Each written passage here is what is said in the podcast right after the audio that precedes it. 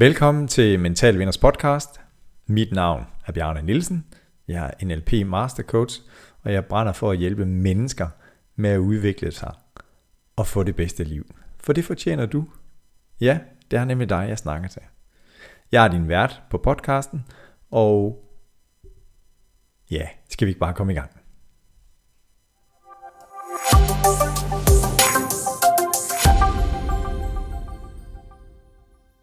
Det er podcast-tid igen. Kære lytter, i dag har jeg besøg af en talentfuld kvinde. Og jeg får lyst til at sige to sætninger, og så får vi at høre, hvordan hun reagerer på det. Men den ene er, at jeg er et levende menneske, og den anden er, at jeg er et døende menneske. Og det kommer vi tilbage til lige om lidt. Fordi foran mig, eller ved siden af mig, sidder en kvinde, som er ansvarlig, som er optimistisk, en, som ønsker at forbedre tingene og sætter overlæggeren højt. Og så er der også en, som er målrettet, disciplineret. Og også en, som har nogle faste værdier og ved, hvad der er rigtigt forkert i hendes hverdag. Hendes navn er Karine Burskov. Hun er gift med Michael ja. og har fire børn. Og nu sidder du her, Karina. Ja. Velkommen til. Tak. Det var en overvældende introduktion. Tak for det. Jeg tror, du har skuldrene til at kunne tage det. tak.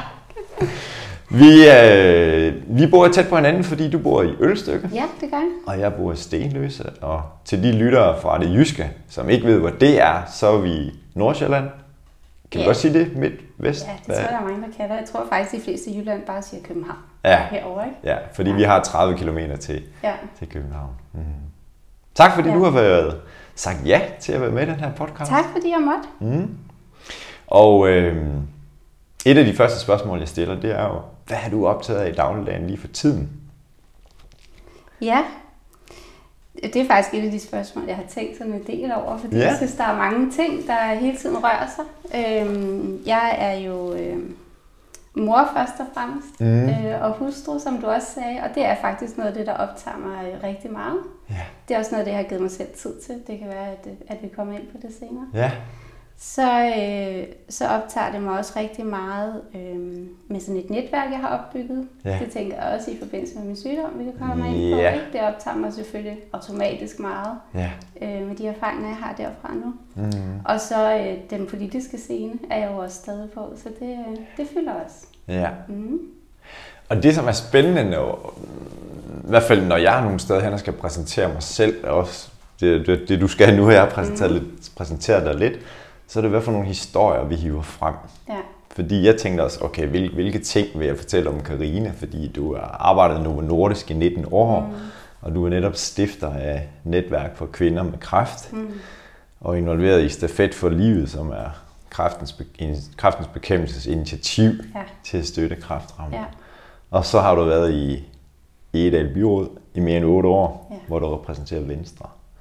Så der er mange ting at dykke ned i. Der er mange ting at dykke ned i, og ja. samtidig så er det automatisk, når man øh, til middagsselskaber eller møder nye mennesker, så er det sådan, hvad arbejder du som? Ja. Det er et af de første spørgsmål, ikke? Ja. Og det var også det, jeg tolkede det her spørgsmål ja. som. Ja. ja. Øh, og der har jeg ikke lige så klart et svar øh, på det, som jeg har haft tidligere. Nej. Og det er okay. Ja. Ja, ja fordi den her, hvis, hvis vi prøver at dykke ned i Novo Nordisk 19 år, ja. hvis jeg går ind og kigger på din LinkedIn-profil, ja. og så Jamen i dag, hvordan er dit arbejdsliv så? Jamen det er rigtigt. Jeg, jeg har været i Novo Nordisk i 19 år. Der er jeg sådan stort set født og opvokset. Mm. Øh, og har trives rigtig godt med det. Ja. Øhm, der, man ved, hvad man øh, møder ind til, og man ved, hvad man skal og ikke skal, apropos din introduktion og sådan noget. Ja. men men øh, på et tidspunkt, så blev mit glas bare for fyldt. Ja. Øh, og, og jeg havde for mange ting på tallerkenen. Ja. Så jeg vidste, at jeg skulle vælge en eller anden ting fra, for at give mig selv plads til at mærke efter ned med, om hvilken vej skal mit liv fortsætte. Ja. Øh, og min familie skal selvfølgelig blive, hvor den er, og det politiske ja. synes jeg også, jeg brændte så meget for, og, ja. øh, og er blevet valgt ind, så det synes jeg heller ikke, jeg skulle give op. Nej. Og derfor så blev det mit arbejde, jeg, øh, jeg simpelthen tog et skridt og sagde farvel til. Ja. På en pæn og ordentlig måde, og så ja. jeg kan vende tilbage øh, på ja. et tidspunkt, hvis jeg har lyst til det, og mm. søge tilbage. Ja. Øhm, det var et kæmpe skridt for mig, fordi det var noget tryghed, man siger farvel til, og, ja. hvad, øh, og hvad kommer man så til at møde? Ja. ja. Det må det, have det været. Det var det rigtige, ja. ja. Og hvad så? Hvad Jamen skal, altså, omgivelserne reagerer jo med, at man, man kan jo ikke sige op på nogen nordisk. Ja. Man kan jo ikke rejse fra, fra dem. Ja. Øhm, altså for mig var det nok ligegyldigt, hvor jeg havde været henne, så mm. havde det været den. Altså en fuldtidsstilling og, og en formandsposition i politik. Ja. Øh, og også en familie, det synes jeg er, det synes jeg er meget på tallerkenen. Og man føler, jeg følte, at jeg hele tiden gjorde alting halvt. Ja. Ja. Og for hvilken, øh, helt. Ja, undskyld, afbryder. Du var formand for hvilken gruppe politisk i Edal Byråd? Det var jeg for familieudvalget. Ja, for Ja. familieudvalget. Mm. Ja. Og så blev det Novo Nordisk, der fik en pause, eller Ja, vi siger farvel. ja, ja. ja. Og så politikken fylder. Så fik politikken jo lov til at fylde. Mm. Øh, og det var i slutningen af 19, at øh, jeg tog den her beslutning. Og, Ja. øh, og havde brug for nogle måneder. Vi, vi lagde vores liv om økonomisk og sådan noget. Det var vi jo nødt til. Så det Ja. var en prioritering, vi tog Ja, øh, fælles derhjemme. ja, Og øh, ja, så kom corona jo Ja. faktisk. Ja. Øh, og det skal ikke være nogen undskyldning for ikke at søge videre, men det kunne jeg jo bare hvile i, mens min mand arbejdede. Så Ja. kunne jeg have noget hjemmeskole og, øh, Ja. og stå for de ting. Øh, så på den måde passede det bare meget godt. Når nu det skulle være. ja. Ja. Mm. Så, øh, så der gik øh, længere tid med det, end jeg havde regnet med, med Ja. den tænkepause. Ja, Og øh, under den første, sådan, da man begyndte at lukke lidt op igen og sådan noget, så begyndte jeg at søge lidt job, og Mhm. øh, tænkte, der er så mange muligheder, der er så mange døre, og skal gå ind af. ja, Øh, og jeg endte så med at gå ind på kraftafdelingen. Så øh, det var den, der jeg, ja, mm. så vendte det hele rundt igen. ja. Mm. Nu, var- kræft det er jo en frygtelig sygdom, og så synes jeg, det er en meget elegant formulering, du siger her, og så endte jeg med at gå ind Mm. af indgangen til kræftafdelingen. Fordi du blev Ja. ramt Ja, af, ja, af kræft. ja. Mm. Og hvornår var det? Det var i efteråret 20. Efteråret 20. Ja. Mm. Og jeg startede jo med at sige, at jeg er et levende menneske og et døende menneske. Ja, Fordi jeg lavede et Facebook-opslag for noget tid siden, og, og du kommenterede det nemlig med True, kan jeg huske. ja, Og, og, og det kom så af, at jeg hørte en anden podcast, netop med et, et ægtepar, som var blevet, hvor manden var blevet ramt af kræft, hvor jeg tænkte, okay, og, og min mor også blev taget herfra på grund af Ja. kræften, hvor jeg Ja. siger, "Nå, men når der sker sådan en begivenhed, så stopper man lige op, ja, tænker jeg. Øhm, fordi døden kommer sandsynligvis lidt tættere på. ja, Mm. det gør den. Ja. Vil du dele med os og lytterne, hvad, hvad, hvad skete der inde i dig, og også med familien, tænker jeg, Ja. det, er jo- det er jo det hele, der... Ja, altså Ja. livet bliver i hvert fald vendt på hovedet. Øh, Ja. Altså, ja, på et splitsekund, ikke? Mm, Øh, og det, altså det, jeg blev meget praktisk. ja, Øh, fordi ja, vi havde en aftale om aftenen, og pludselig så skulle jeg igennem fra hospitalet, så skulle jeg blive til flere, altså så sådan helt lavpraktisk, jeg skulle blive inde til nogle flere undersøgelser. ja, Så det skulle vi have styr på, øh, og øh, hvem skulle øh, informeres i hvilken grad, Ja. øh, og hvor hurtigt. ja, Det var vigtigt for mig, at det var i mit tempo. ja, Så, det sådan, så jeg udvidede det øh, lige så langsomt, ikke? og tog mm. de helt tætteste først, så de lige kunne, kunne så det kunne bundfalde sig hos dem, og så, Ja. og så videre. ja, Men det er jo en lang proces, det går jo ikke op for en lige, altså når man hører det, fordi så Nej. ikke når det er et chok i hvert fald. vel? nej, Øhm, der var faktisk en veninde, der sagde til mig i weekenden, hvor hun sagde, jeg, jeg ved slet ikke, hvad jeg vil gøre, hvis jeg fik den diagnose. Jeg tror, jeg vil give op. mm, Og så talte vi om, om man ved, hvordan man vil reagere. Det gør man selvfølgelig ikke. Nej. Og jeg er også helt sikker på, at hun heller ikke ville give op. nej, Øh, altså for mig kom der sådan, der kom nok lidt fighter frem og tænkte, det er jeg fandme ikke klar til det her. ja, Ja, mm, det, den har jeg, den her. den tager du. Ja. Mm. Og, og det passer jo så godt ind i overskriften for den her podcast, netop med at være mental vinder og mentalt stærk. Ja. Mm. Jeg Det tror, kommer vi tilbage til senere. Bare fortæl ja, videre. Ja, ja. Jamen, jeg tror, det er noget med det der med, når man, man taler tit om, hvis øh, måske ens børn er i nød, så kan man finde nogle kræfter frem, man ikke vidste, man havde. Og sådan Ja. noget. Jeg føler, det var det, der skete der. Ja. Øh, Fordi man ikke ved, hvordan man vil reagere, før man står i det. Mm. Øhm, Ja. Og det er jo ikke, fordi der ikke er nedture, eller man ikke selv øh, kan ryge ned i nogle sorte huller eller Nej. noget. Men, øh, men jeg havde den der, det er ikke, det skal ikke være nu. Og nu sidder der garanteret en masse lyttere og tænker, hvad er status så hos dig nu? Ja, Mm. Ja En sygdom. det kan jeg godt forstå. Mm. Jamen, jeg er kommet igennem kemoforløbene og operationen og sådan noget, så, Ja. øh, så jeg er kommet godt igennem, og jeg Ja. har stadig noget behandling. Øhm, fordi at vi skal prøve at forhindre, at det ikke kommer tilbage. Ja. Ja, så det går jeg stadig til, og det er på en eller anden måde også lidt trygt at øh, blive holdt øje med. Ja. Øh, fordi jeg tænker lidt, den dag de sådan slipper mig, hvad, Ja. ja. hvad er der så, de ikke opdager? Det er jo en angst, man har for livet nu, tror jeg, ja. på den anden side. Ikke? ja. Mm. Og hvor ofte går du til kontrol nu? Jeg er til scanning hver tredje måned, mm. og så er jeg til behandling og kontrol hver 6. uge. Ja. Ja. Okay. Og om et år er så hyppigheden eller frekvensen, den er, der går længere tid mellem. Altså indtil videre er det sådan her i et år. Ja. ja og så, så skal vi se. Mm. Der. Jeg er også med i et, øh, et studie, og det Ja. er også grunden til, at jeg, at jeg går hver 6. uge nu. Det er Ja. ja. fordi, jeg får noget, noget ekstra øh, medicin. Ja. Og, øh, og det var der jo to grunde til, da jeg blev spurgt. Dels bare, jeg får noget, der ikke er normalt at få, noget, der er, Mm. altså, vi har gode og høje forventninger til. Ja. Men også det der med, at der er mange andre end mig, der har været igennem et studie, der gør, at vi kan stå på de resultater, der kan hjælpe med at få mig igennem. Ja. Ja. Mm. Så jeg synes, der var to ben af det. Ja. Mm. Super vigtigt. Og kære lytter, det I ikke kan se, det er, at jeg kan se en smilende Karina og en, der har glød i øjnene og styr på livet. Så meget man nu kan have det. I hvert fald Netop når glæde, du siger ja. med den her uro, angst, Mm. kommer de igen. Ja. Hvordan, hvordan har det påvirket dig i forhold til den der med, for jeg, jeg kender også selv, at jeg har været indlagt for mange år siden, hvor der var et eller andet i min krop, som lægerne ikke kunne finde ud af, hvad var, hvor jeg tænkte, ej, hvad er nu det for noget? Ja. Altså, har du fundet en ro i det, eller tjekker du ekstra, hvad nu der, eller hvordan? ja, det er sådan lidt, det er lidt underligt, fordi det er jo ofte en sygdom, man ikke kan mærke. Mm. Så det hvis jeg lige har ondt et eller andet sted, så, så er det måske min første tanke, gud, sidder der noget der. Men omvendt tænker jeg, som regel gør det ikke ondt. Ja. I hvert fald tidligt i forløbet. Ja. Ikke? Ja. Øhm, så øh, ja, det ved jeg ikke rigtigt. Nej. Men det er også sådan, hvor meget det fylder i dagligdagen. Ja, Mm. jeg synes ikke, det fylder så meget i dagligdagen, men der er nogle senfølger, som, som jeg, altså det er en verden, jeg slet ikke anede eksisterede. Ja. Og det kan jeg også mærke nogle gange på omverdenen, når man tænker, Nå, du er opereret sådan, Nå, så er du jo rask og videre. Ja. Øhm, men indtil videre, så vil min læge ikke øh, sige, at jeg er rask. Nej. Altså det er ikke, det, det er ikke nogle ord, jeg måske kommer til at høre. Nej. Mhm. Så du har fået en ny ledsager, ven, fjende, Ja. eller hvad vi skal kalde ja. det, Ja, det har jeg. kræften. Ja. Mm. Men det er et vilkår for Ja. at komme videre. Ja. Ja. Og så er du jo ikke en, der bare sætter dig ned, og det har du tudet over i Jørgensen, så det har du allerede sagt, den her kamp til at have op. Men også i forhold til,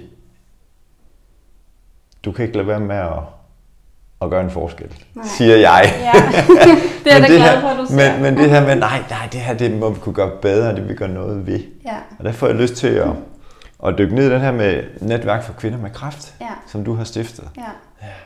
Men det er jo noget, jeg selv savnede på et tidspunkt. Mm. Øh, jeg synes, der var en masse grupper og, øh, og fora, men det var alt sammen ind på en bestemt krafttype. Mm. Øh, og der er tit, øh, øh, min krafttype er tit altså en del ældre kvinder end mig, der Ja. bliver ramt af det. Så, så uanset hvor man sådan søgte hen, så var vi ikke nødvendigvis samme sted i livet, selvom Nej. vi måske havde samme udfordring. Ja. Så jeg havde brug for, at det var mere på tværs. Jeg havde også brug for at vente. Jeg vidste, det var et behov, jeg havde, men jeg, jeg skulle ikke lave den, før jeg havde øh, overskud til også at høre de, øh, de dårlige historier. Ja. Fordi det har jeg også holdt mig lidt på afstand fra. Ja. Øhm, når, øh, når nogen får at vide, øh, at man har kræft, så kan man godt, ej, det mistede jeg også en moster til. Eller det, altså, så, kommer, så er det tit de historier og de reaktioner, der kommer frem. Ja. Sikkert helt menneskeligt, Mm. men, øh, men ikke nødvendigvis det, man har behov for at høre. Nej. Øhm, så jeg rustede mig til at lave denne her, og vidste, at der ville også komme nogle barske historier. Ja. Øhm, men øh, nu er vi over 200 kvinder i den Sådan. gruppe. Ja, har mødtes øh, nogle af os, og nogle var med til Stafet for Livet. Og, Ja. Øhm, det var også under corona, så på den måde har behovet måske også været en lille smule større. Vi Ja. har også haft lavet nogle altså online møde, hvor vi har bare kunne tale sammen på tværs af landet. Ja. Fordi at øh, uanset hvilken type kræft vi har, så har vi stadig nogle bekymringer og noget familie og nogle forventninger Mm. til os selv måske, og, Ja. som vi kan dele. Ja. Ja, Så det er nationalt, at der er ja kvinder med det er det. Ja. Hvis jeg nu er kvinde, Ja. Og har haft kræft inde på livet, og gerne vil være med i det her netværk, Ja. hvad gør jeg så? Det er bare på Facebook en enkelt gruppe, der er derinde, som Ja. ja. jeg har oprettet, som alle burde kunne finde frem. Netværk for kvinder med kræft. Netværk for kvinder med kræft. Ja, Jeg skriver det også i show notes til den her episode. rigtig gerne. Mm. Rigtig gerne. Der er altid plads til flere. Det er godt, Karina. Ja. Mm. Du har fået en række spørgsmål, ja. Som forberedt til den her podcast. Og jeg ved ikke, hvad du plejer at sende jo. Nej, det er det.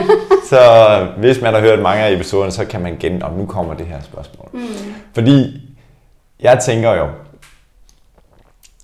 og foran dig, der har du sådan en tavle, hvor du kan se, der står fortid, nutid og fremtid. Ja. Mm, og så er der en smiley under nutid. Mm. Ja.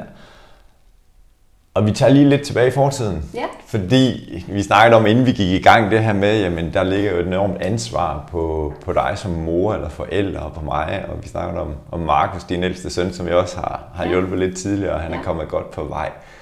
Så, så vi bliver jo formet af de ting, som vi har mødt i vores barndom, i hvert fald når vi er børn og bliver Ja. sendt videre. Ja. Men også netop, at, at blive ramt af kræften, det er jo også med til at udvikle dig eller styrke dig. Så hvis nu sådan lige skulle tage et, et pitstop, eller vi flyver op i helikopterperspektiv og, og kigger ned på dine tidslinjer, så Mm. kigger tilbage på fortiden. Mm. Hvad er det så for nogle oplevelser resultater, du ser tilbage på med stolthed? Jamen, det er jo, det tror jeg i virkeligheden hænger rigtig meget sammen med de ting, som man nok også vil sige har formet mig. Mm. Øhm, altså, øhm, jeg er enebarn, Ja. øh, og det tror jeg, de fleste enebørn ønsker ikke at være.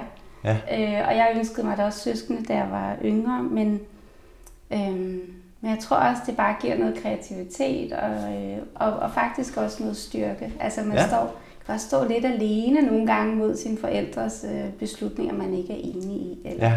hvad Mm. de nu synes, øh, man Ja. skal og sådan noget. Ikke? Ja. Øhm, og så, øh, så er jeg bare, jeg selv, min, mine forældre blev skilt, Ja. da jeg var teenager. Ja. Og øh, så jeg bare rigtig stolt af at have skabt en tryg familie. Mm. Og jeg vidste godt, at jeg skulle have mere end et barn i hvert fald. Ja.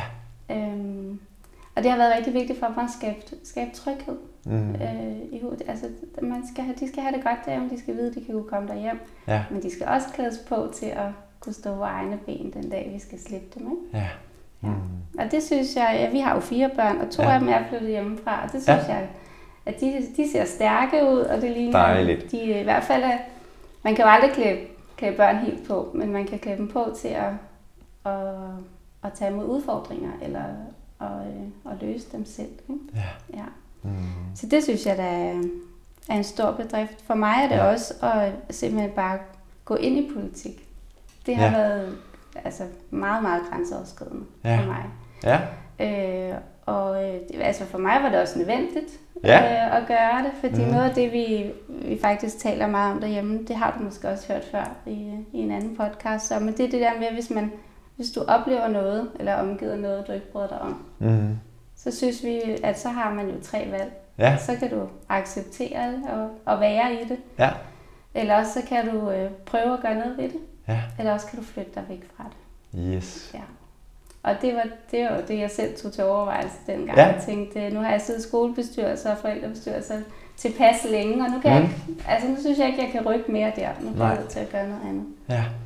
Øhm, så, så for mig blev det sådan, blev politik et virkemiddel for, for at arbejde bredere i kommunen, end Ja. jeg kunne der. Ja. Og jeg vil gerne rose dig og alle dine andre byrådskollegaer eller politikere, både lokalpolitikere, men også landspolitikere, Ja. I fortjener så meget respekt, hyldest og anerkendelse for det arbejde, som I gør. ja, tak. Og jeg tænker i den grad, det er øvetævernes holdeplads. Ja, Altså, det er det. hvorfor gør I ikke det, og hvorfor tænker I ikke for mig, og nu, og alt de der ting, som, Ja. som I bliver mødt med. Så der er stor respekt herfor. Ja, tak skal du have.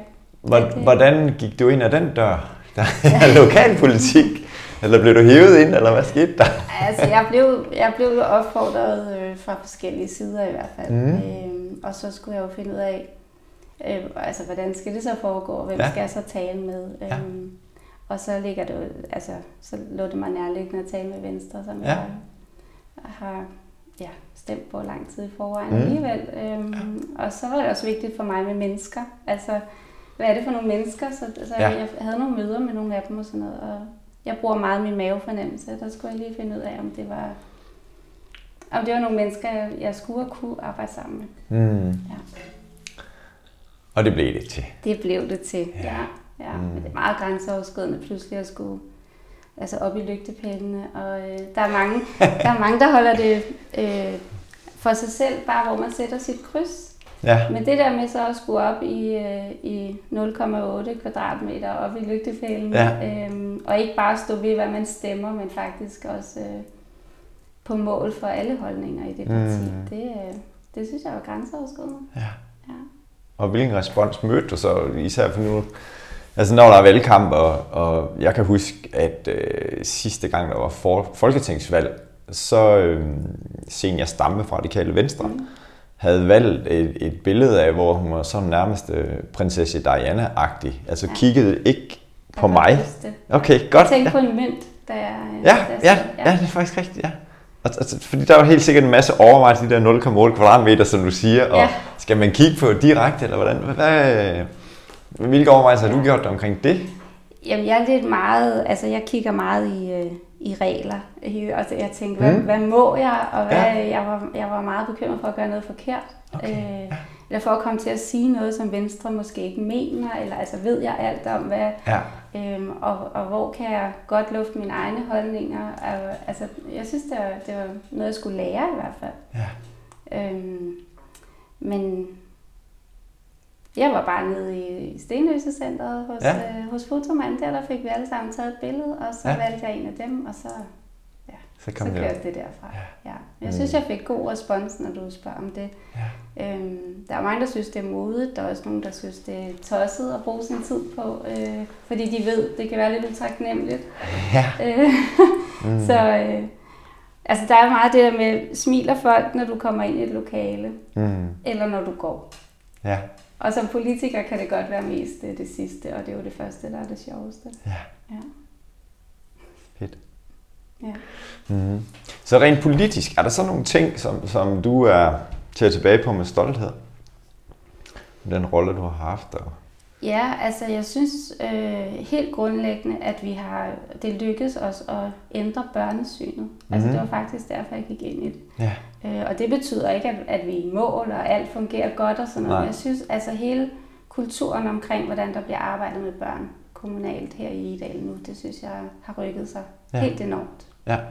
Øh, og det har også været kæmpe fokus og vigtigt for mig, og også vigtigt for andre, for jeg kan jo ikke gøre det alene, vi sidder ja. 21. Ja. Øhm, så det er jeg rigtig stolt af. Mm.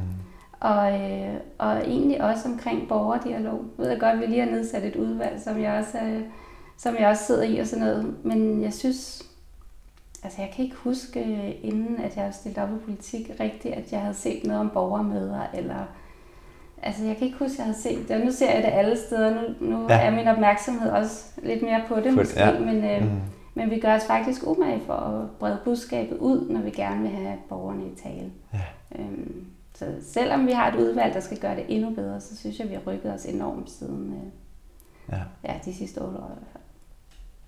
Og jeg, jeg kan nu, Carsten Søndergaard, som er tidligere borgmester og en af ja. dine partifælder, har jeg haft med i podcasten, og, ja. og jeg havde også sådan lidt sådan, han er jo borgmester, ham kan jeg da ikke komme til at snakke med, og han er jo langt væk, og han sidder deroppe på sit borgmesterkontor, altså, ja.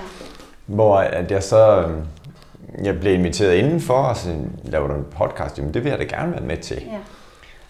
Så, så jeg kan rigtig godt lide det der, for, eller det kan du svare meget bedre på end mig, om, om, om borgerne føler, at der er stor distance til mm. lokale politikere. Mm. Fordi nu har jeg jo så også, nu kender jeg så også dig, du med i byrådet, eller vi er ved at lære hinanden ja. at kende. Ja. Så for mig, der føler jeg jo ikke, at afstanden er så stor. Nej. Det står faktisk i min allerførste valgbrochure fra 13, det der med at mm. gøre, gøre grøften lidt mindre, som ja. jeg følte, der kunne være imellem, øh, imellem politikere og borgere. Ja. Mm-hmm. Øhm, man kan godt nogle gange føle, at hvis der er en beslutning som borger, der ikke går ens vej, så lytter de ikke og sådan noget. Ja. Og så synes jeg, det er rigtig vigtigt at få fortalt, hvorfor har vi taget den her beslutning. Ja. Og vi lytter faktisk. Det er ikke nødvendigvis, at vi er enige med alle. Så er der måske nogle andre borgere, der er fint tilfredse med den. Altså det, er, det har været vigtigt for mig, at vi kunne kommunikere det ud. Ja. Og det, der tænker jeg ikke, at vi er helt i mål endnu. Men det er et fokus, jeg har haft. Mm. Og også det der med at i tale sætte, at at vi er jo helt almindelige mennesker. Ja. Vi er faktisk valgt ind, fordi vi er borgere, lige ja. præcis som alle andre, der bor her. Ja. Øhm, og det var også derfor, jeg i starten lavede de her walk and talks, hvor jeg bare sagde, nu er jeg der, og så går jeg 6 km og kommer og gå med. Ja. Øhm, det har jeg ikke fået genopstartet, kan være, skulle gøre det. Det fik okay. i hvert fald god respons. Ja. ja. Øh, og, og det, så er der nogen, der siger, at det, jeg interesserer mig jo ikke for politik, og så siger jeg, at vi kan tale om alt muligt, ja. men i virkeligheden så bunder det meste jo i politik. Så falder vi i et hul i stien, eller så ja. går vi forbi en daginstitution, øh, eller ja. de synes, der er for meget kø på vej til arbejde, de vil hellere arbejde lokalt. Så ja. i bund og grund kan det jo kædes op politisk, så, ja. uanset hvad vi næsten får snakket om. Ja. Mm. Spændende. Mm. Og stor tak for det arbejde, du gør i politik. Det var så lidt.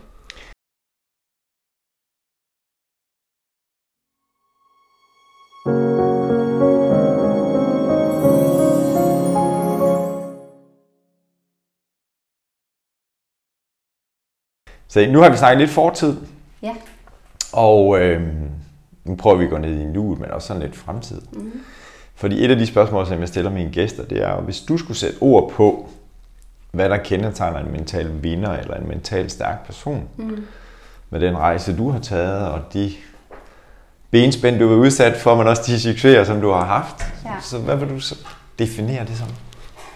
Ja, det synes jeg er rigtig svært. Øh, men en mentalt stærk person for mig er jo en, der, der opnår det, de gerne vil. Mm-hmm. Øh, og, og er i balance med det. Øh, og som jeg, som jeg sagde til dig, inden vi startede, det er nemmest at forestille sig en, øh, en sportsperson, som står på, på toppen. Altså det første, jeg faldt mig, ja. det var jo... Øh, det var jo Jonas Vingegaard og Victor Axelsen, så jeg tænkte, det er jo virkelig, øh, altså det er jo de er i hvert fald virkelig sportsligt mentalt stærke. Ja. Øhm, men der er også andre, altså øh, faktisk, faktisk så faldt det mig Ingeborg fra Matador. Ja. Den synes jeg er helt vildt stærk. Mm. Øh, og jeg ved godt, hun ikke som sådan er en person, men det er jo noget, man kan, man kan forholde sig til måske. Ja. Øh, Ingeborg, som er gift med Skærn. Ja. Og når du siger Ingeborg, jeg kom til at kende Katrine, var det hendes mor? Øh, ja, ja, det var det. Men Ingeborg, ja, ja. Gita Nørby, spiller ja. Gita Nørby. Ja. ja. Mm. Jeg synes, det er en ret stærk, hun, hun virker ret stærk, og hun, øh, hun, hun har overblikket, og hun, hun ved, hvornår hun skal give plads til, ja, til, til hendes omgivelser i det hele taget, men også ja. hvordan hun støtter dem, også selvom hun ikke nødvendigvis er enig 100%. Ja. Ikke? Mm. Øh, jeg synes, hun er, ja. hun er ret stærk ja. for mig. Ja. Mm-hmm. Ja. Gode eksempler. Og jeg har hørt øh, interview med Jonas Vingegaards kone. Mm. Jeg har svært at huske, hvad hun hedder. Trine, Trine Marie eller Trine, ja. Fordi Jonas blev spurgt om, hvad, hvad har du gjort? Hvor, hvor, hvor, hvor har du taget det der ryg? Og var der nogen, der spurgte, har du så arbejdet med nogle mentale træner eller noget? Og så siger Jonas, det er faktisk min kones ja. ære, eller det er hende, der har bestillet, spillet en stor rolle. Det kommer bare lige til at tænke på, når du ja. siger Ingeborg, altså, ja. altså konen og, og manden Mads har det der dynasti, ja. og det ene og det andet. Hvor jeg tænker, okay, fordi hun har været alene derhjemme, og ja jeg ved en række andre topeleter, Eskild Ebbesen, roeren, som ja. også har haft stor succes, jamen så har der været et bagland, ja. hvor jeg tænker, jamen de partner, ægtefælder, som sørger for alt andet spiller, ja. for at i det her tilfælde Jonas bare kan tage ud, at cykle, ja, men tænker også, der, der må være noget styrke der, så det er et godt eksempel, at, at du bringer Ingeborg ind. Ja, ja. ja fordi baglandet er jo altså, super vigtigt. Ja. Øh, altså, altså hver gang jeg har... Øh, hver gang jeg har stillet op, nu har jeg stillet op tre gange mm. øh, til lokalpolitik, så har min mand haft vetoret. Altså, han kunne simpelthen sige, at det, nu, det, det vil jeg ikke. Ja. ja. Øhm, fordi det er ham, der står med rigtig meget af de praktiske ting. Ja. Øh, det, og det gør vi måske øh, som kvinder på en eller anden måde, når man har været på barsel. Og, altså, på en eller anden måde har vi måske tilsnusket os en lidt større rolle i de praktiske ting mm. omkring børnene. Ja. Øhm, det har godt lydet meget generelt, men så var det i hvert fald hos os. Ja. Så til de første møder, så kan jeg huske, at jeg fik en sms med, hvor er Mia mig svømmetøj henne, og ja. hvor er det, og jeg tænkte, ja. Gud, ved du ikke det? Ja. Øh, og, det og nu er det omvendt, ikke? Nu er det ja. ham, der har helt styr på de ting der. Men ja. det var bare også sådan en øjenåbner, øh, og ja. en påmindelse om, hvor vigtigt det er at have baglandet med, fordi ja. Som du siger, det, vi får heller ikke, vi får ikke roser langt fra hele tiden. Øh, og det kan også godt være hårdt at stå i. Mm. Og det kan også være hårdt for, for de nærmeste at læse med om, hvad andre synes om, ja. om mig og de beslutninger, jeg har. Ja, det er rigtigt. Ja. ja. Det kræver rigtig meget. Ja. Faktisk mental styrke. Ja. At være gift med en byrådspolitiker. Ja. Jeg er ikke sikker på, at jeg havde mod på. Hvordan, øh, jeg kan huske, da Carsten Søndergaard med, så snakkede vi også omkring den her med, hvad, hvad er folks reaktion rundt omkring, og jeg tror ikke, vi dykker så meget ned i, hvordan skal vi tage det ind, og, mm. og ægtefælder. Hvordan har I, har I sat nogle rammer op for det hjemme hos jer? Eller? Mm, altså, jeg, jeg kan se, at vi har været gift i 22 år. Mm. Øh, og det, jeg kan jo godt se, når jeg har snakket nok politik, altså, så kan Michael godt blive lidt fjern i blikket, så tænker jeg, okay, så, så skal vi skifte emne, og ja. så så har jeg det måske sådan med nogle andre ting, som er, det tror jeg bare er helt almindeligt. Det er bare et emne hos os. Ja. Øhm, men jeg kan godt være god til at sige til mig, at nu, øh, nu lægger du lige det der fra dig. Ja. Altså en eller anden bekymring, jeg måtte have, og sige, det kan du alligevel ikke gøre noget ved før næste møde. Mm. Øhm, men han siger også, du ved jo godt, du gør noget ved det. Du ved jo godt, at du ikke kan lade det ligge. Så, altså, ja. så det behøver måske ikke suge så meget energi fra mig. Ja. Mm. ja. Det er han ret god til at sige. Hvad i forhold til negative kommentarer. Øh, jeg kan huske, fordi at du, blev, du sygemeldte dig. Ja. Og jeg læste et eller andet sted, jeg ved ikke, hvor det var, og hvor meget vægt jeg skal lægge ud med, hvad er der galt med Karina? Ja. Stressramt, eller ja. hvad? Ja. Altså, det, du sagde i starten her, at jeg skulle vælge det, det tempo, som det skulle foregå i, men ja. del det. Det er også rigtigt, og mm. det der, øh, altså det kom jo hurtigere, end hvis jeg selv havde valgt det, at gå ud i offentligheden med det, men mm. jeg, jeg måtte jo sygemelde mig i, øh, altså fra byrådet. Og ja. det kom jo pludselig, så kommer det jo i en dagsorden, ja. at der skal træde en stedfortræder ind. Ja. Øh, og så er det jo ude. Ja. Øh, så der var jeg jo nødt til selv at tage en beslutning om at tage styringen. Ja. Øh, og det blev så på bekostning af, at det var en lille smule hurtigere, end jeg kunne have ønsket mig. Mm. Øh, men det handler også om lige at kende planen selv. Hvad er planen? Øh, fordi i starten er der en masse udredning. Ja. Og det skal man jo lige have på plads, inden ja. man selv kender, øh, kender planen og løsningen. Ja. Så øh, ja, det synes, jeg var, det synes jeg var rigtig svært. Men jeg vidste også, det var nødvendigt, fordi som du selv siger, hvis ikke at jeg fortæller historien, så bliver den digtet. Ja. Øh, og det kunne, jeg, det kunne jeg mærke, det kan jeg ikke, øh, det har jeg ikke lyst til at stå med på den anden side, Nej. og så at skulle øh, fortælle, altså genfortælle den her historie hele tiden. Mm. Øh, og rette op på nogle øh, fejltagelser eller nogle misforståelser måske. Det ja. havde jeg ikke mod på. Nej. Nej. Så, så jeg hellere melde ud. Ja. ja. Mm. Men der fik jeg også, altså der fik jeg jo kun medvind. Ja. Øh, så og det var ikke fordi jeg som sådan øh, var bekymret for at få modvind, men det var bare, øh, det er også overvældende mm. at få så meget øh, positiv opmærksomhed. Ja. ja. I mm. hvert fald i en sårbar situation. Ja.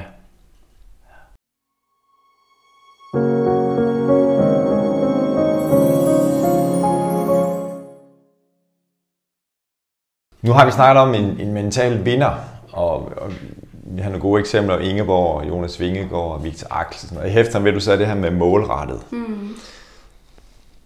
Hvis nu, eller om et år, jeg ringer til dig og, og spørger, Nå, Karina, nu har du jo snakket om en mental vinder målrettet, og du har også et talent, der hedder at være målrettet. Mm.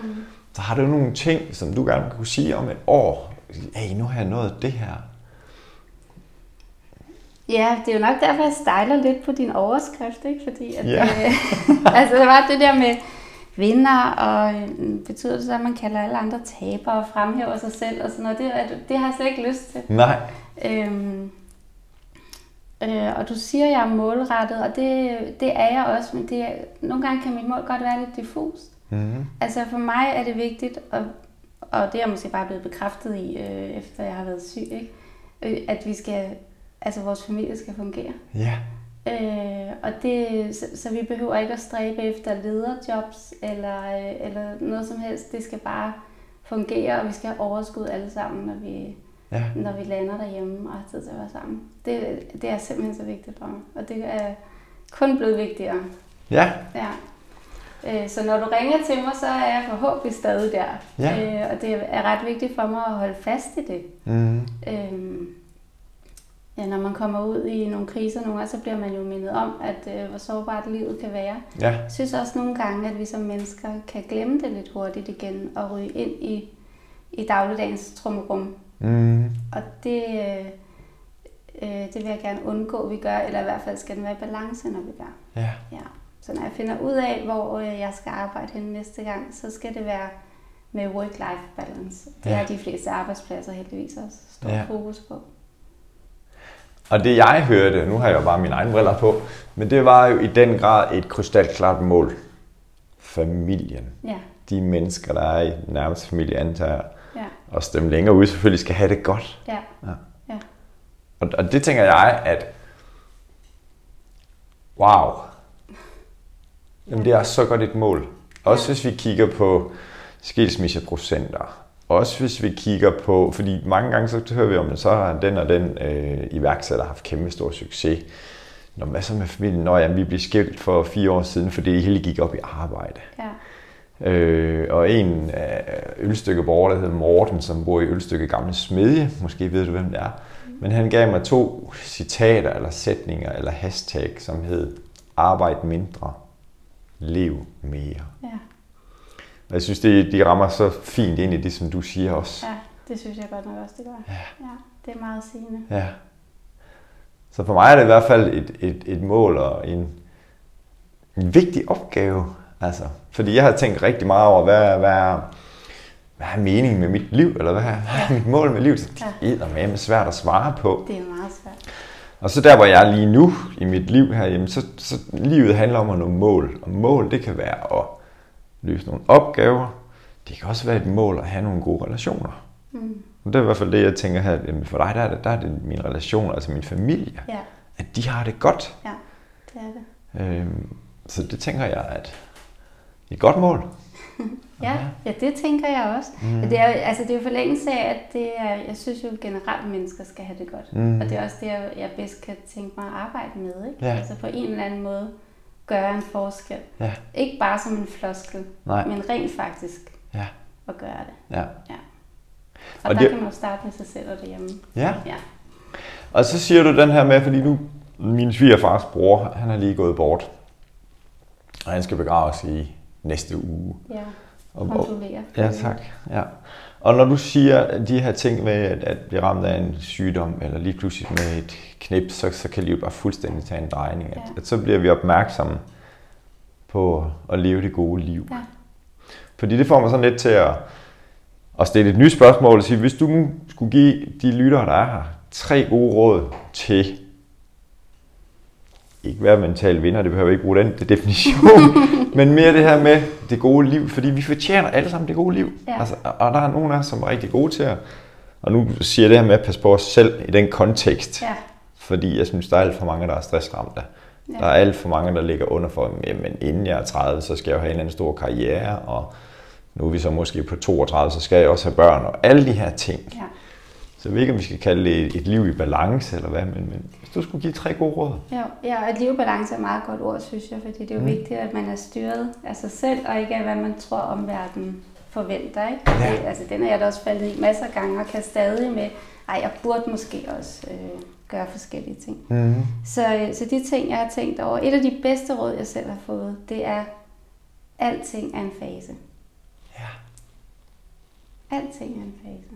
Mm. Øh, og det kan man bruge. Det kan man bruge mange steder. Det kan man bruge Ja. i sådan shitstorm, vi har talt om, men, men også øh, måske trodsalderen eller teenagealderen derhjemme. Mm. Eller, Ja. øh, altså, jeg har virkelig kunne bruge det mange steder. Det går over igen, Ja. det her, og så kommer der noget nyt. Ja. Ja. Øh, og så øh, apropos balance, det her med sige til og fra. Mm. Vi taler tit om at sige fra, men man kan også godt sige til, fordi så, så når du måske også nemmere de ting, du vil. Ja. Øhm, det, vi er jo ikke tankelæsere. Nej. Husk nu at sige højt, hvad du kunne tænke dig.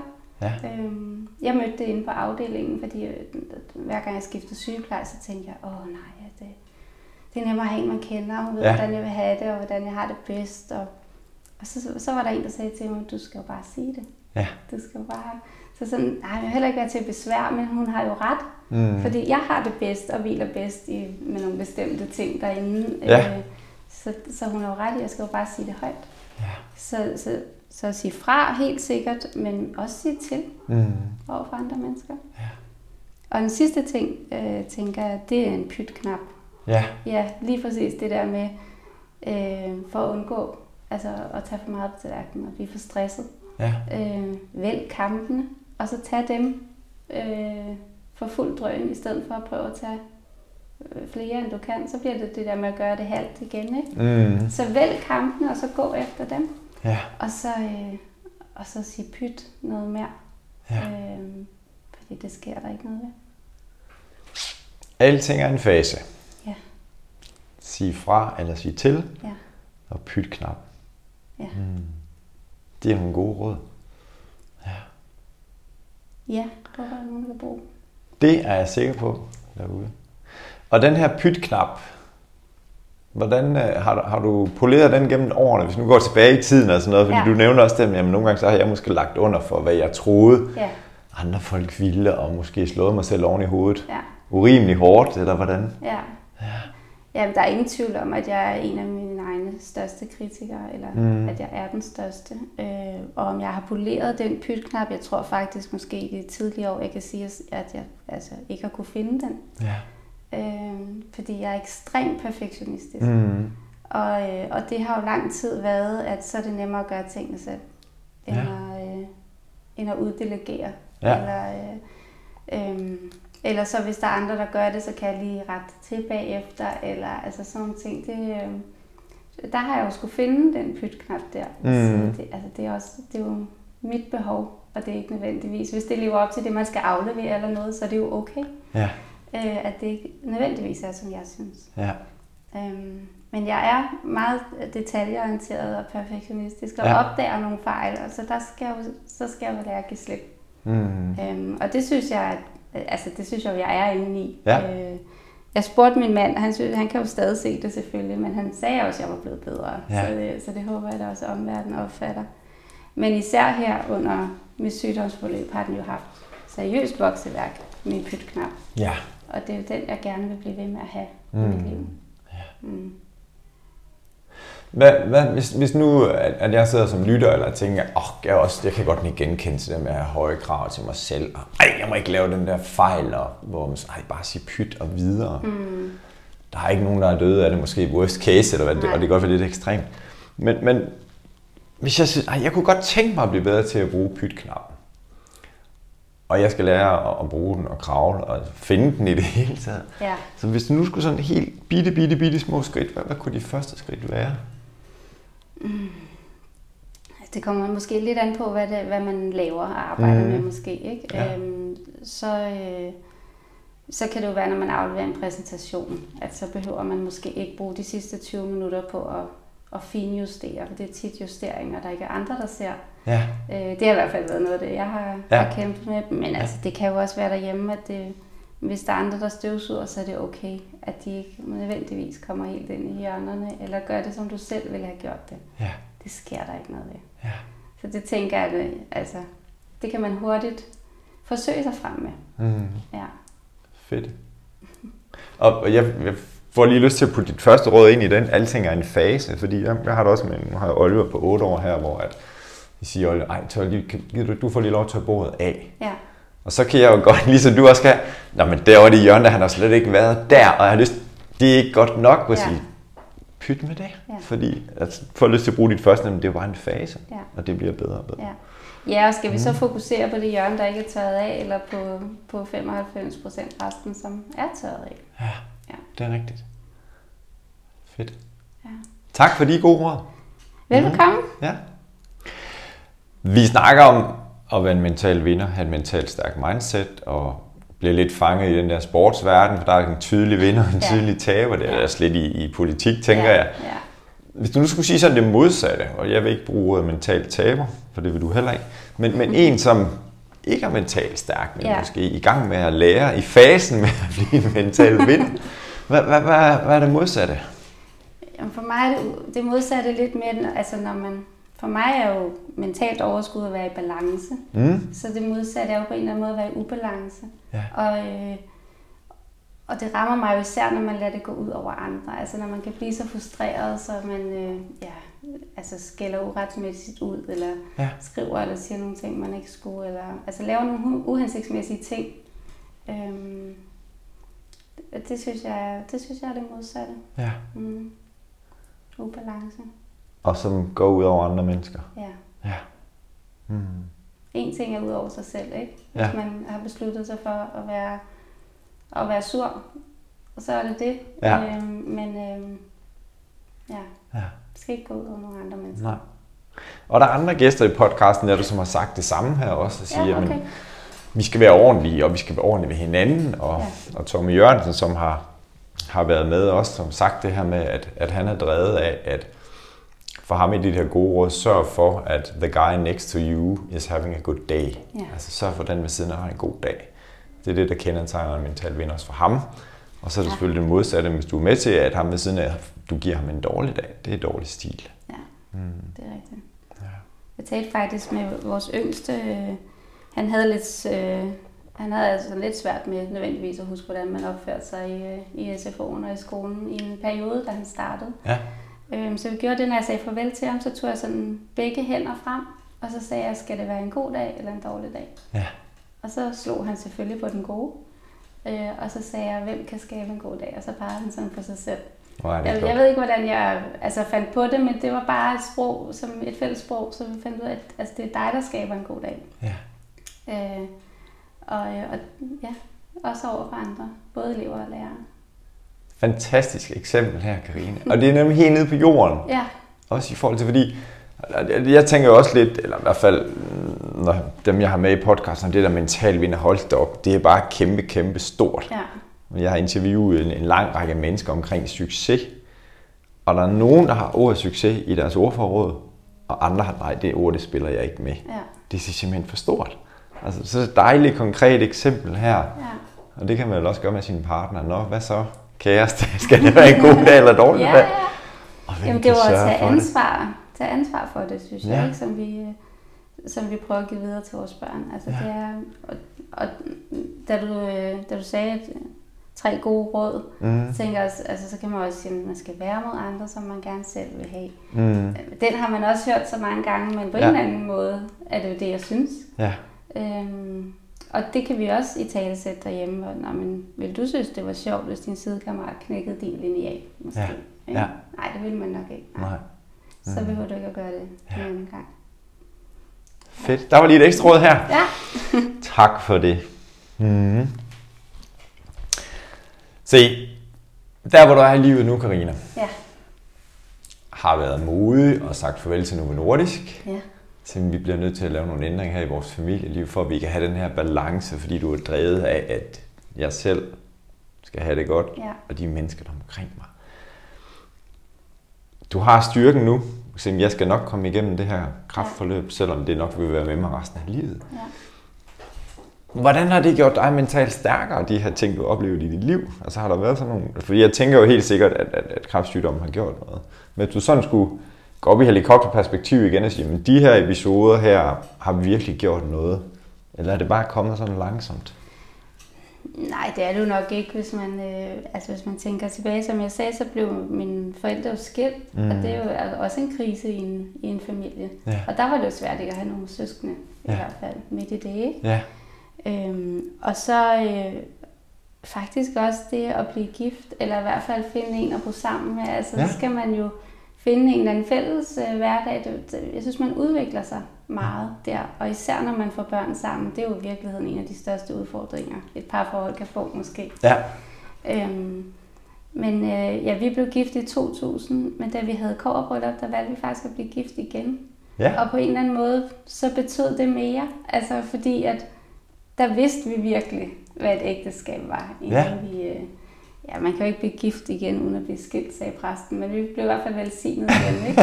Øh, Ej, hvor dejligt. Ja, og, Ja. ja. og altså, det, er, det er ret udviklende, synes jeg, at leve så tæt sammen med et andet menneske. Ja. Øhm, Mm-hmm.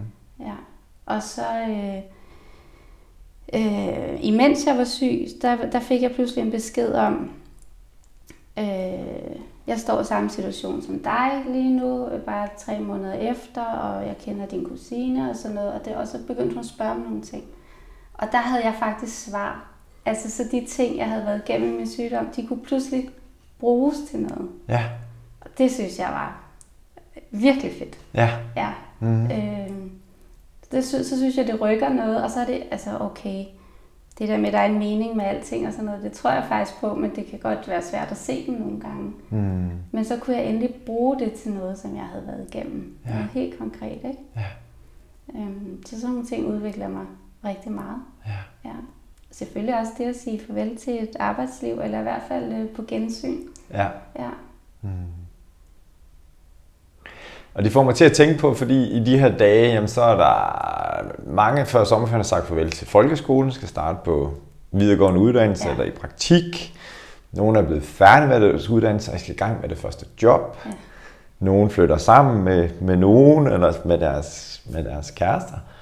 Så de her forandringer i livet, de er jo med til at for nogen være vildt uoverskuelige. Ja. Stress på, vi fremkaldende, jeg ved ikke hvad. Og så alting er en fase for at komme tilbage til dit første råd, fordi lige pludselig så, gud, det har jo gjort mig stærkere. Ja. Det har givet mig en større indsigt, eller en større rummelighed i samværet med andre mennesker. Mm. Og det er i hvert fald mange gange, hvor at, jamen, når jeg har spurgt nogle af mine andre gæster, så, så er det sådan, "Jamen, der har egentlig ikke rigtig været noget. Men når vi så ligesom, du var rigtig god til at gengive her, "Jamen, lad mig lige prøve at tage en tur, Ja. Så har der faktisk været nogle episoder i mit liv, som har været med til at styrke. Ja. Mm. Ja, så er jeg altså meget, øh, mm, altså meget glad for tryghed Ja. i virkeligheden. Ja. Så jeg, jeg kender min komfortzone, og, og så kan jeg sådan meget bevidst gå uden for den. Mm. For jeg ved godt, at jeg skal derud for at, at rykke mig og udvikle mig. Det ved jeg udmærket godt. Ja. Men jeg har en base, jeg kan komme hjem til, Ja. og så kan jeg sådan ikke vælge min kampe, men vælge min, hvornår jeg vil ud af den komfortzone og, Ja. øh, og udvikle lidt. Ja, Ja. det er stærkt. Og kan jeg lytte, jeg sidder og nikker, jeg har det på samme måde, men det er ikke så vigtigt her. Det er der Det er da også interessant. Ja, det er det. Mm. Karina, et af de spørgsmål, som jeg har, nogen synes, det er let at svare på, andre synes, det er lidt svært. Mm. Men jeg arbejder med NLP, neurolingvistisk programmering. Jeg kalder det sådan et effektivt værktøj til at få det bedste frem i mennesker. Ja.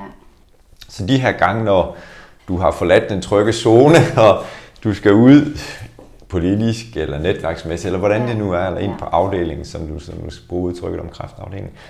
Altså det her med, når, når du føler dig aller stærkest, Ja. det jeg kalder en mental vinder, så kommer der tre spørgsmål her. Hvad er det så, du ser for dig Mm. på din indre skærm?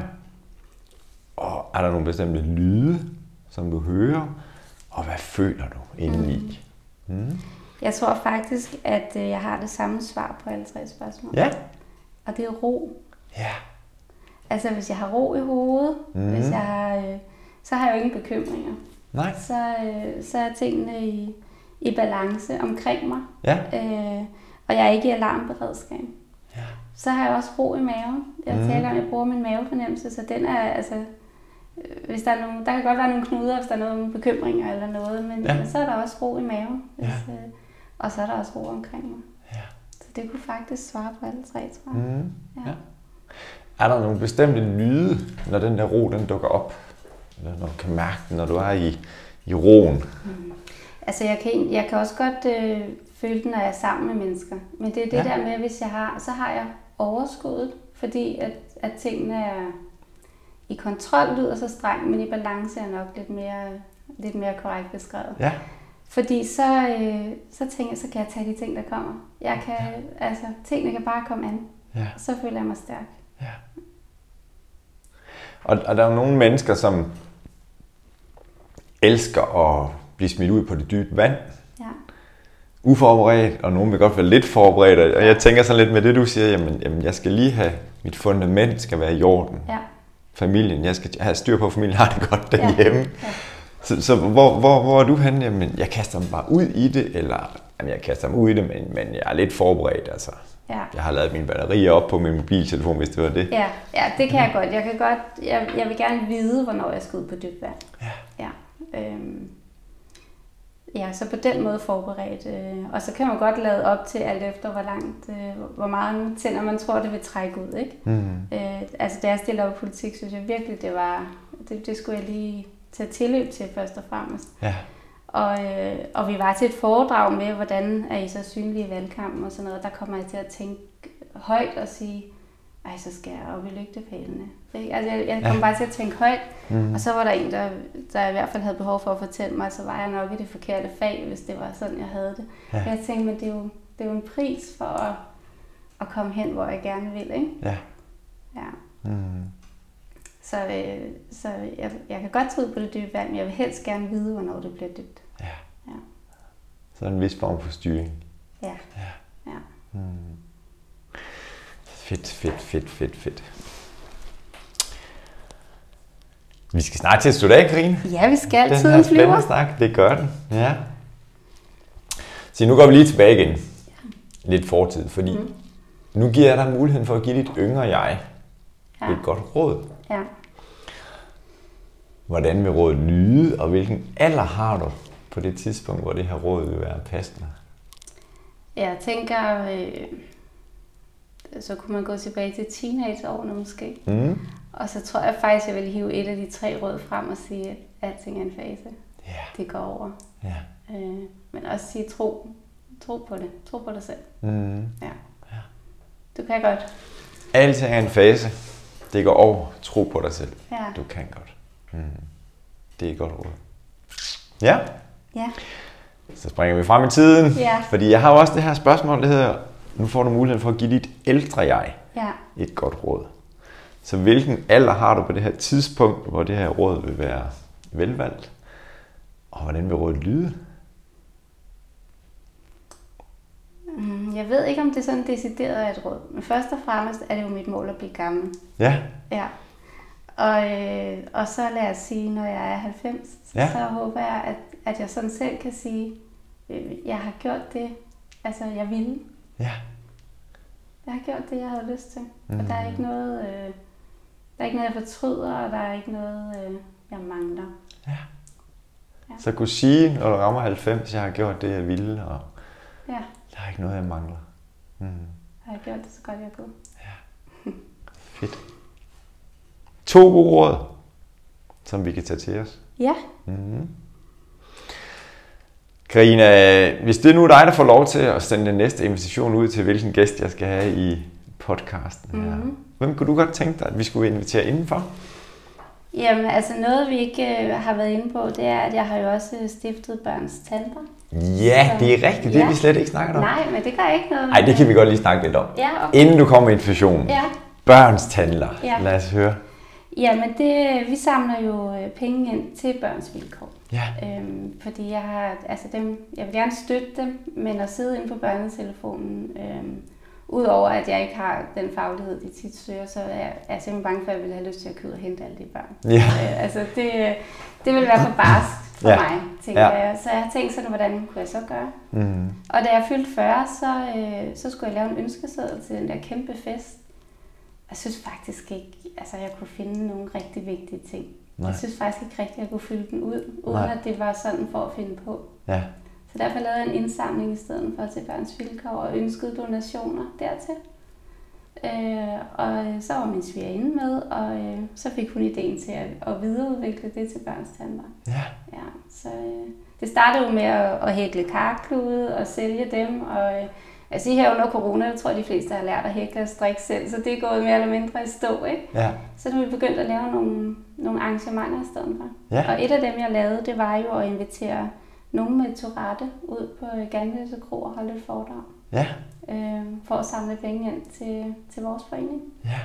Og, øh, og det leder mig faktisk hen på svaret på dit spørgsmål. Mm. Fordi det er en af dem, der var derude. Han hedder Kenny. Kenny, øh, ja. Og ham synes jeg er altså en af de sejeste mennesker, jeg har mødt. Ja. Jeg synes, det kunne være så interessant at høre ham og ja. hans tanker her hos dig. Ja. ja. Og Kenny, hans rolle, var han foredragsholder? Ja, eller var foredragsholder ja. har jo altså, om nogen mødt noget modgang, ja. øhm, og har på en eller anden måde øh, vendt hans udfordringer til, til noget positivt, synes jeg. Ja. Synes, det er bare imponerende. Ja. ja. Det er noteret. Ja. Kenny, Ja, mm, alle tiders. Det er godt. Ham skal vi have fat i. ja det skal vi. Ja. Karina, der er mange ting, vi kunne have været at komme omkring, som vi ikke har nået. Ja, Og nu vil jeg så spørge dig, inden vi siger tak for i dag. ja. Du har nemlig mulighed for at komme med en afsluttende bemærkning. Hvad er det, du ikke har fået sagt? Eller hvad er det, vi ikke har været omkring, som du tænker, ej, det her, det vil jeg gerne lige dele med lytterne. Hvis der er noget. Og Jeg synes godt nok, vi har, vi kommet vidt omkring. Mm. Øh, så jeg ved ikke, om der er noget, jeg sådan vil tilføje andet end... Jeg får måske bare lyst til at gentage de råd der. Altså husk at lytte til dig selv, ikke? Og Ja. ja. alting er en fase. Ja. Og så øh, frem med pytknappen Ja, og sige til og fra. det er et rigtig godt sted at slutte. Kære lytter, jeg håber, du har været i godt selskab. Det har jeg i hvert fald. Det har med dig. Karina. Ja. Tak. Tak fordi du har været med. Det var så lidt. Og husk, kære lytter, alting er en fase. Vær god ved dig selv. Og have en helt fantastisk uge, indtil vi høres ved. Hej hej.